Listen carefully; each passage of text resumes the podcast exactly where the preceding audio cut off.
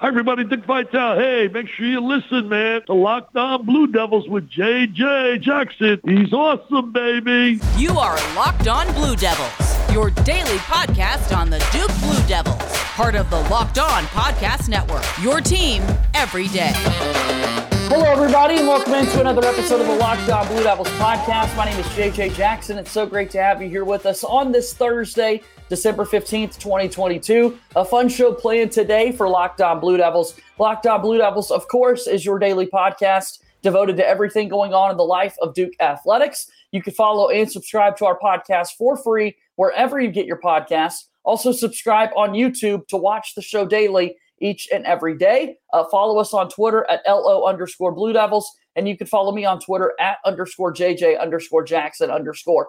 Brendan Marks of The Athletic set to be my guest here on today's program. And we're going to review the Duke season so far. No more non conference games left on the schedule. So we've got plenty to discuss with our good buddy Brendan, who's back with us here on Locked On Blue Devils. Brendan, I hope all is well for you, my friend. Yeah, absolutely. No, I'm, I'm always in a good place when I get to be with you, JJ. this is going to be a great conversation. Excited to be able to talk about uh, Duke basketball with results that have played as opposed to, you know, the long off season that we endure trying to speculate what the season could be and that sort of thing. But here we are, 12 games into the year, Brendan, and the rest of the way, it's going to be conference competition. Yeah, absolutely. And I think that if you're a Duke fan, you know, you look at these first 12 games and you got to be pretty happy with the results. Um, you know, I don't think that anybody expected Jon Scheyer to go undefeated for his entire career. Sure. Um, there were obviously going to be losses, and especially, you know, we we saw sort of what the disparity was early on between a team that is still very young and is getting better, and teams that were maybe a little more fully formed. Uh, but look, you know, you look at the schedule, you look at some of the wins this team has had, and more specifically, I think you just look at their overall growth, um, their continuing growth. I think you have to be really encouraged. Like you know, for me personally, I am surprised at how cohesive this team looks this early on, um, and especially considering the larger context of the team. That's that's pretty encouraging for the rest of the season. Yeah, I want to talk about some of those things in particular that have really been impressive and stood out, and we'll kind of do that throughout our show today. Uh, on the defensive side of the basketball and rebounding, I kind of want to lump those together uh, oftentimes, and I do want to talk about the offensive rebounding perspective, but I think we focus on the defensive end of the floor and not as much actually taking care of the rebound and moving on uh, to the next possession and that sort of thing. But to be so cohesive with so many moving parts, with the first year head coach for a Duke basketball team that in the one and done era, the one thing that we're often talking about is man, this team, they can score 100, but is the defense going to be able to come together? And that is not at all what has been the topic of conversation through 12 games for this Duke team. No, it's been the exact opposite, right? uh, I mean, and and listen, you know, over the summer when Jon Scheyer was saying, you know, as early as I think as early as June was the first time that he he sort of met with either you know a group of reporters or the first time I talked to him about it. But and he's saying, look, defense is going to be our identity. Um, and your natural inclination for a team that was bringing in 11 newcomers and seven freshmen is like, okay, good, good luck. yeah. Um, and he's done just that. Uh, so I think that you know you really look at this team, and right now, you know, I, I try not to lean too heavily on KenPom's defensive metrics this early in the season just because they're still factoring in last year's. But, um, you know, per college basketball analytics, Duke's defensive rating is in the 91st percentile nationally. Um, you know, they've held you know a multitude of teams. We just saw recently, I think, you know, probably the most impressive game of the year against Iowa, um, just completely stifling one of the most electric offenses in the country. Uh, regularly holding teams below their season low and, and or their season average in terms of scoring, holding them below their season average in terms of field goal percentage, holding them below their season average in terms of three point percentage. Um, I, I, mean, Duke is pretty stifling on that end of the court. And like I said, when you're talking about a team that had this many new parts, um, the cohesiveness has just been really impressive. And, um, you know, I don't know if a lot of people sort of looked at this game in this regard, but uh, earlier on when Duke plays Bellarmine, they, they play such a weird style of basketball, you know, almost no ball screens, almost no dribbling. It's all passing. You have to be super connected on the defensive end. And, and the way that Duke uh, was able to sort of maintain their structure against Bellarmine, I, I thought was sort of the first sign that you know, this could be one of the better defensive teams in the country. Yeah, so impressive. And, and, then earlier in the year, an opponent scores 38 points in a 40 minute basketball game uh, against South Carolina Upstate, was certainly just dominant from Duke on the defensive end of the floor. And then, as we mentioned, uh, with great defense comes rebounding the basketball and being able to start heading in the opposite direction and then creating second chances for yourself on the offensive end of the floor. Um, are you a little surprised at how well Duke's been able to rebound the basketball? Um, I, I, don't know if surprised is the right word, but I, I would say um, because this is a gigantic team, right? Sure. I mean, this is like one of that the top, this is a top ten uh, team in terms of size in the country, and I, I, think the thing that I'm more surprised at is how um, willing all of these guys have been to buy into making that a, their identity this early. Fair. I have been surprised by that. I, you know, I think you know sometimes you get freshmen and they think, I want to score the ball. I yeah. want to, you know, be the guy doing the offensive fireworks and you know, I think this particular recruiting class, you look and you've seen a lot of guys, you know, a Mark Mitchell, a Dereck Lively.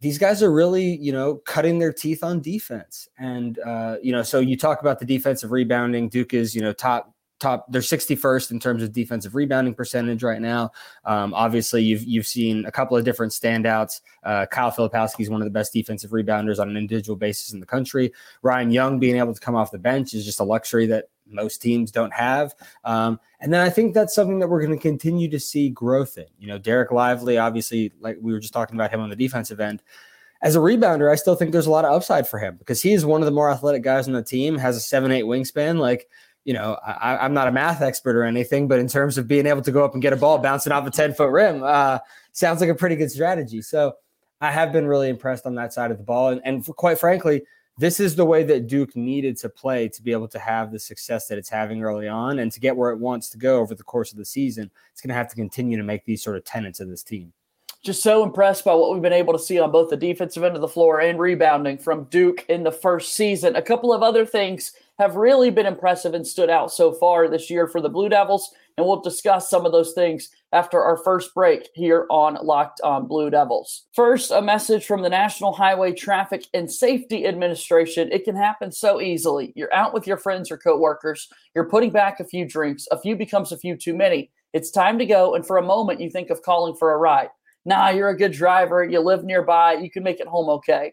What are the odds you'll get pulled over? And even so, what's the worst that can happen? You lose your license, you lose your job, you total your car, you kill someone. It only takes one mistake to change your life or someone else's forever. Play it safe and plan ahead to get a ride, drive sober, or get pulled over. A message from the National Highway Traffic Safety Administration.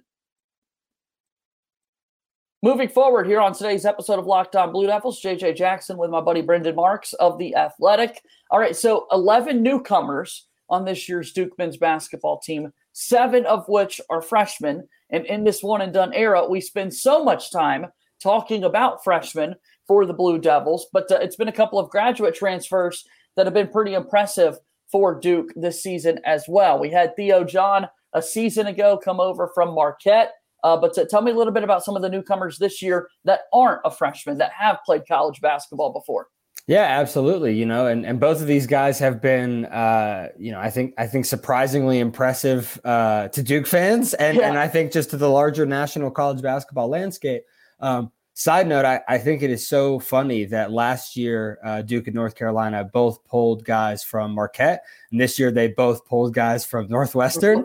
Um, and, I've thought and, about that before, yeah. right, and all four of those guys are really good. Um, so I, I think you know you're, we obviously we're talking about Ryan Young here, um, who is the transfer from Northwestern. He's you know a conventional big man, you know very much a, a low post presence, both as a you know, an offensive threat, somebody who has an array of post moves and counters, and somebody who's comfortable tipping the ball up and tipping it into himself. Um, you know, I think the thing that is so bewildering to me about Ryan Young is no offense to him, but he is um, not the same caliber athlete that a lot of his front court teammates are. Um, and yet, he right now he is posting, and I, I, I like my eyes drop out of my head every time I see this. He's the sixth best individual offensive rebounder in the country right now. Ryan wow. Is. Um, so he's just absolutely gobbling boards. And I think anecdotally, you see that sort of reflected in his play.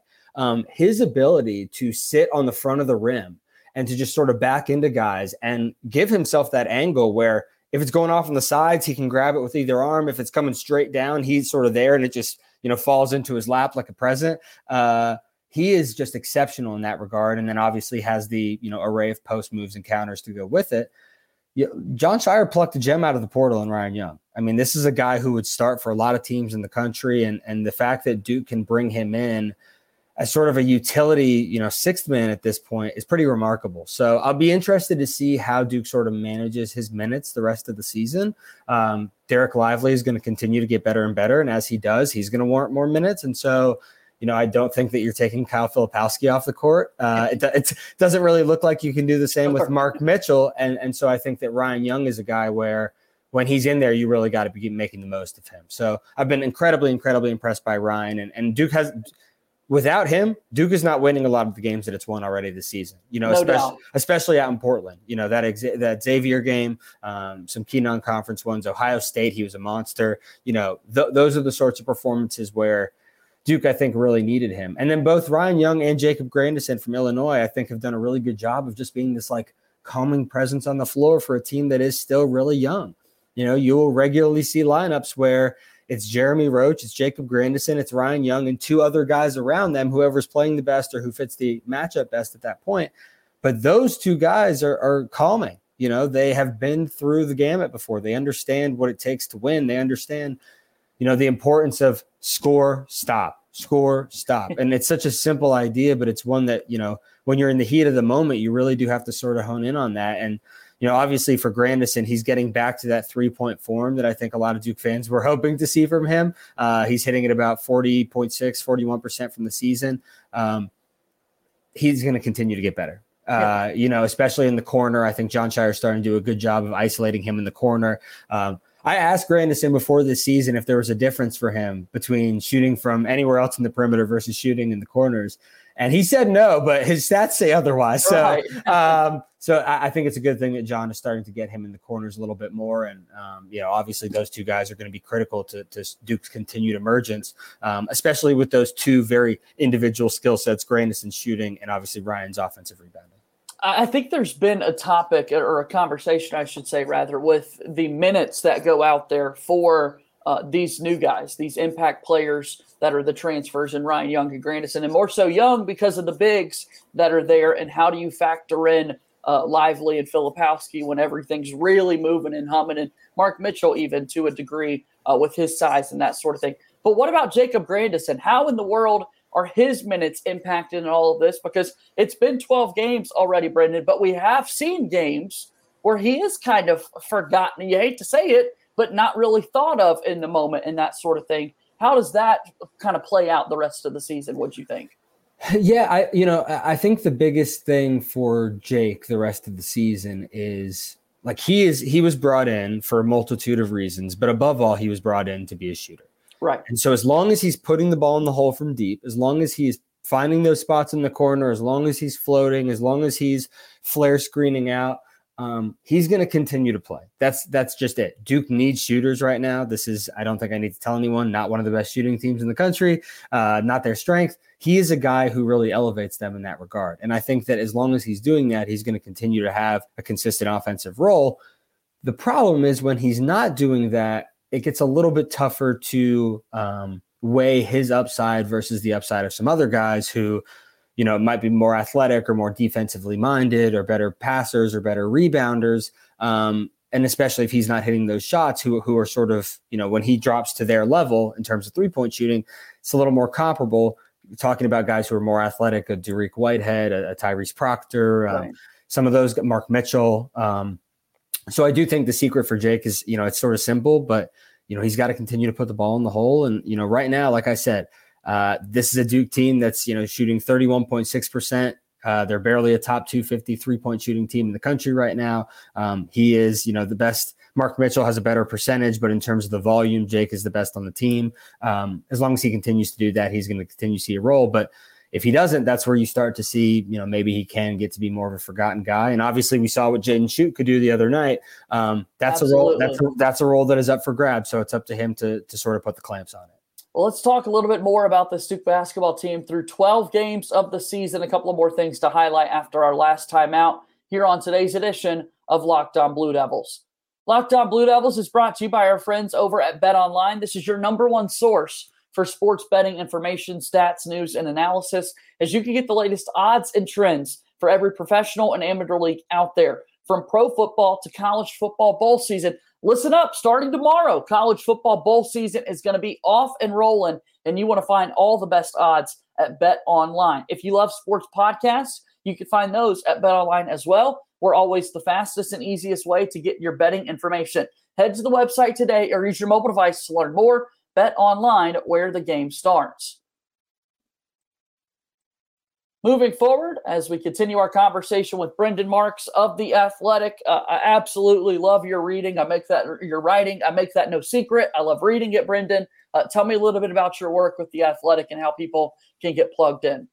Yeah, well, I, I appreciate you uh, keeping me employed, JJ. Yeah. Uh, but no, you know, all of my stories, uh, I try to share them all out on my Twitter account at Brendan R. Marks right there um, but also at theathletic.com. And if you haven't checked this out, I, I, would highly encourage you to give it a look, not just for my coverage, but um, if you're a college basketball fan in general. We have the largest college basketball staff in the country. Um, and obviously, we cover every sort of sport, every major sport in North America and, and even around the world. Our World Cup coverage, um, we've been breaking news left and right. And especially as we get to the finals, uh, it's something that, you know, I, I, go and I read that every single morning yeah. to make sure I'm up to date. So, uh, I'm biased, but I think we have the most comprehensive staff in the country. And, um, you know, ho- hopefully folks who haven't checked it out yet will give us a chance. Check it out. Again, Brendan R. Marks on Twitter and theathletic.com. All right. So, uh, with this Duke basketball team, through 12 games, I think something that's sort of defined the season so far has just been the injuries to their top recruits and Dereck Lively the second and Dariq Whitehead because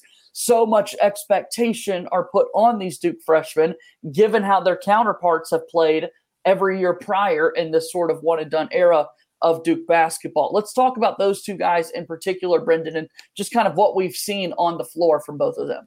Yeah, absolutely. Well, you know, I would have thought to your larger point, JJ, that um, you know the the COVID year, the Fighting Matthew Hurt team. Uh, I would have thought Duke fans might have might have realized not all one and dones are created equal. You know, Fair. And, yeah. so you know, some eh, those five star rankings they they can be fickle. Um, but listen, both of these guys are incredibly talented, and I think you've seen from Dereck, We'll start with him, um, just because he's been playing longer. We got a larger body of work. Uh, he's getting back into shape. Defensively, he's already making a difference, averaging several blocks per per game, even more per 40 minutes. I mean, his per 40 numbers are pretty ridiculous. Um, and just in terms of being a disincentive uh, defensively, like, you know, this is a guy who is a true seven foot one athlete, you know, seven foot seven, seven foot eight wingspan. You drive into lane and you see that dude, you're turning around. And, and, uh, you know, I know that's not, you know, expert or technical analysis, but, but that is quite literally what he does um, on top of just the shot blocking, on top of just the rebounding. His rebounding rates, I don't think, are totally fair. Um, I think there's a lot of times where he's a guy who gets first touch on the ball and then it ends up dropping to a Proctor or a Roach or somebody like that. So I don't know that his his rebounding rates are accurate for as far as you know how how impactful he is in terms of Duke securing it as a team. I don't know that he right. gets the credit he deserves. Um, the thing for for I think a lot of people and for me was was waiting to see offensively what he was going to bring to the floor. Um, and, and, you know, that has been a work in progress. Um, but I don't put all of it on him. You know, I, I, don't know if Duke fans were familiar with this or not. They, they think number one recruit in the country. This guy's, you know, he's a Paolo, he's a Zion, he's a Tatum. Um, Dereck didn't do a whole lot of pick and roll in high school. He was much more of a pick and pop guy. And, and so actually learning how to roll, I asked him about that a couple of games ago. Like, what is the process of doing that for you? And basically, what his point was, I have to, when I'm going to set my screen, I have to basically look at where the defense is before I do that, or else I don't know where the open space is going to be. Because if I can't identify the coverage, I'm just sort of rolling for the sake of rolling. I could right. roll into traffic, I could mess up the play. Um, and so I think those first couple of games, you did see some of that where maybe he didn't know exactly where to position himself, how wide to get in the lane on the rolls, um, when to pop, when to, you know. So I think he's learning some of the intricacies and subtleties of. Yeah. So I think he's learning some of the subtleties of that. And as a result, you're seeing the guards being able to, you know, he's in their line of sight now. You know, the angles make more sense now. And so he's finally attacking the pick and roll, I think, a little bit more like a lot of us thought that he would. Um, Jon Scheyer has said, you know, he puts pressure on the rim and he does. So I, I think Dereck's going to continue to get better. He's not an offensive threat, uh, you know, as a post guy like Ryan Young is. He's much more of a, you know, perimeter five. Yeah. They, they want him as a passer. They want him outside, opening things up for Kyle Filipowski inside. So, uh, but it's it's been a steady growth, I would say, and I think we'll see more of that. And same thing for Dariq Whitehead, who who really I think came on, probably looked as comfortable athletically as he has all season against UMES. Um, I mean, when this guy gets healthy, look out, sky's the limit. Right. Uh, he wants to yam it on your head every single time, and I, I think no. I think I think Jon Scheyer has been really purposeful about almost forcing his minutes at some point to, to get him back up to speed. And um, given how good he can be when he gets to his high end, I think that's you know the right course of action. Yeah, let's talk minutes here uh, as, as, we start to wind down, Brendan, because that's the biggest thing with these guys, with these injuries defining. It's hard to make your counting stats look absolutely amazing if you're not out on the floor for quite some time. So the technical numbers here with nine games played, Whitehead at 16.1 minutes per game, Lively's played in 11 at 17.5. In the coming months, as we jump deeper into ACC play, how big of a growth can there be there, and how big of an impact can that simply being out there on the floor more? How big of an impact can that have for these guys? Yeah, you know, I, I think that there will be growth, obviously, for both of those guys. Um, but quite frankly, I, I don't know that we're going to get to the point where Lively is playing more than like 20 minutes a game. Um, and I and I think that speaks to the depth that Duke has. Um, you know, if if there is a great difference through the first you know 12 games between Coach K and Jon Scheyer in terms of team management in game, it's the use of the bench. Um, obviously, John's run a couple of different sets and has done a couple of different things in that regard, but it's the minutes on the bench. I mean, he's playing nine, 10 guys and, and they're making an impact. So um, that obviously was something we were not as accustomed to under Coach K. We were used to sort of this iron, you know, locked in core of, okay, it's going to be six guys and maybe a seventh on occasion, depending on if Joey Baker shows up. Uh, that's not the case with this team. And so I think that for Dariq, there's potential to get up to, you know, that 25 to 30 minute threshold. I think he's deserving of that but especially in the front court when you've got so many guys who are so talented. You've got Dereck and you've got Kyle and you've got Mark and you've got Ryan. Um, there's only so many minutes yeah. to go around. And, and, I think that especially, you know, for now, Dereck's had some trouble with foul trouble. Um, and so getting him in there at key moments and, and sort of managing his fouls until he learns through how to play through contact a little more cleanly is going to be huge. But um, certainly, I think that Dariq is going to continue to skyrocket. He'll get to 25 30. Um, I wouldn't be surprised if he ends up being a guy who's like third or fourth on the team in minutes behind Filipowski and Roach. Um, but you know, in the front court, it's definitely a trickier equation because you have depth, and and as John has you know proven, using that depth equates to wins. So we take a look at Duke. Now they're getting set for ACC play. Uh, they're in a stretch right now where uh, there just aren't a lot of games out on the floor to be played uh, with the holiday breaks and exam schedules for various teams across the country. That's been kind of fun to follow. Uh, as we jump into league play here for the Blue Devils, I mean, what's what's the conference looking like so far at this point? Duke's got a target on their back, as you do every year when you walk in as the reigning regular season champ. So, where is Duke at in the grand scheme of it at the start of the year, looking at the schedule there, knowing you start with the Wake Forest, Florida State, and NC State run? Yeah, absolutely. I, I think the conference this year is better than it was last year, clearly. Um, where last year Duke really only stood to lose ground in conference play.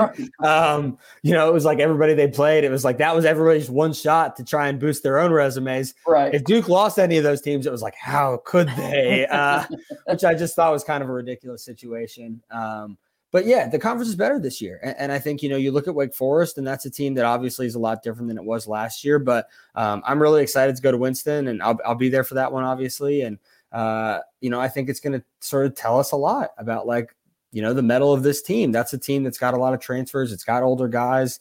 Um, you know that's not an easy place to play. Even around the holidays there's going to be a lot of wake fans. I think there's going to be a lot of carolina fans there too. Um, so it's it's going to be a true road environment and it'll be interesting to see how duke responds there. But yeah conference top to bottom it's interesting. You know i think right now you're talking about you know duke obviously is is a as a front runner. Um, north carolina has struggled a little but is getting back into form. Virginia is the best team in the conference so far yeah. and looks like it might be you know arguably the best team in the country right now. Sure. uh, and then you've got like Virginia Tech, you've got Miami, you've got Wake, you've got NC State looks, you know, a lot more threatening than I thought they would be. Their backcourt, you know, Jarkel Joiners really surprised me. Um, so I, you know, this is not going to be a cakewalk like it was. I think a lot of the time last year we sort of dialed it up and it was like, okay, Duke maybe only really needs to get up for like three or four teams. Um, not the case this year. There's a lot more depth. There's a lot more parity, and so um, starting with that Wake Forest game, I'm, I'm really interested to see how they handle the road environment and um, you know really how John just manages the rigor of a conference schedule. Um, it's been a little atypical, and I think that he's been able to sort of thrive on the fly in that regard with their schedule. Uh, but I'll be fascinating to see, you know, with more of a routine, what this team is able to look like yeah, 10 day break from the UMES game to Wake Forest. And then you've got 11 day break uh, until you play Florida State. And then you can really jump into all right, we're in a two game a week schedule. We're off and rolling then at that point. So uh, getting closer, that's for sure. Brendan, as always, this is so much fun. Thanks again for coming on the podcast today, my friend. Absolutely. Thanks for having me as always. And uh, I'm sure we'll talk soon. That's Brendan Marks of The Athletic, one of my best friends in the industry, and really appreciate him taking time to join us here on Locked on Blue Devils. Go follow him on Twitter at Brendan R. Marks to check out all of his amazing work. That's going to do it for today's show. Coming up tomorrow, let's dive a little deeper with these Duke freshmen and the impact that they've had this season. We do that on tomorrow's edition of Locked on Blue Devils. As always, we'll talk to you tomorrow. My name is JJ Jackson. Thank you and good day.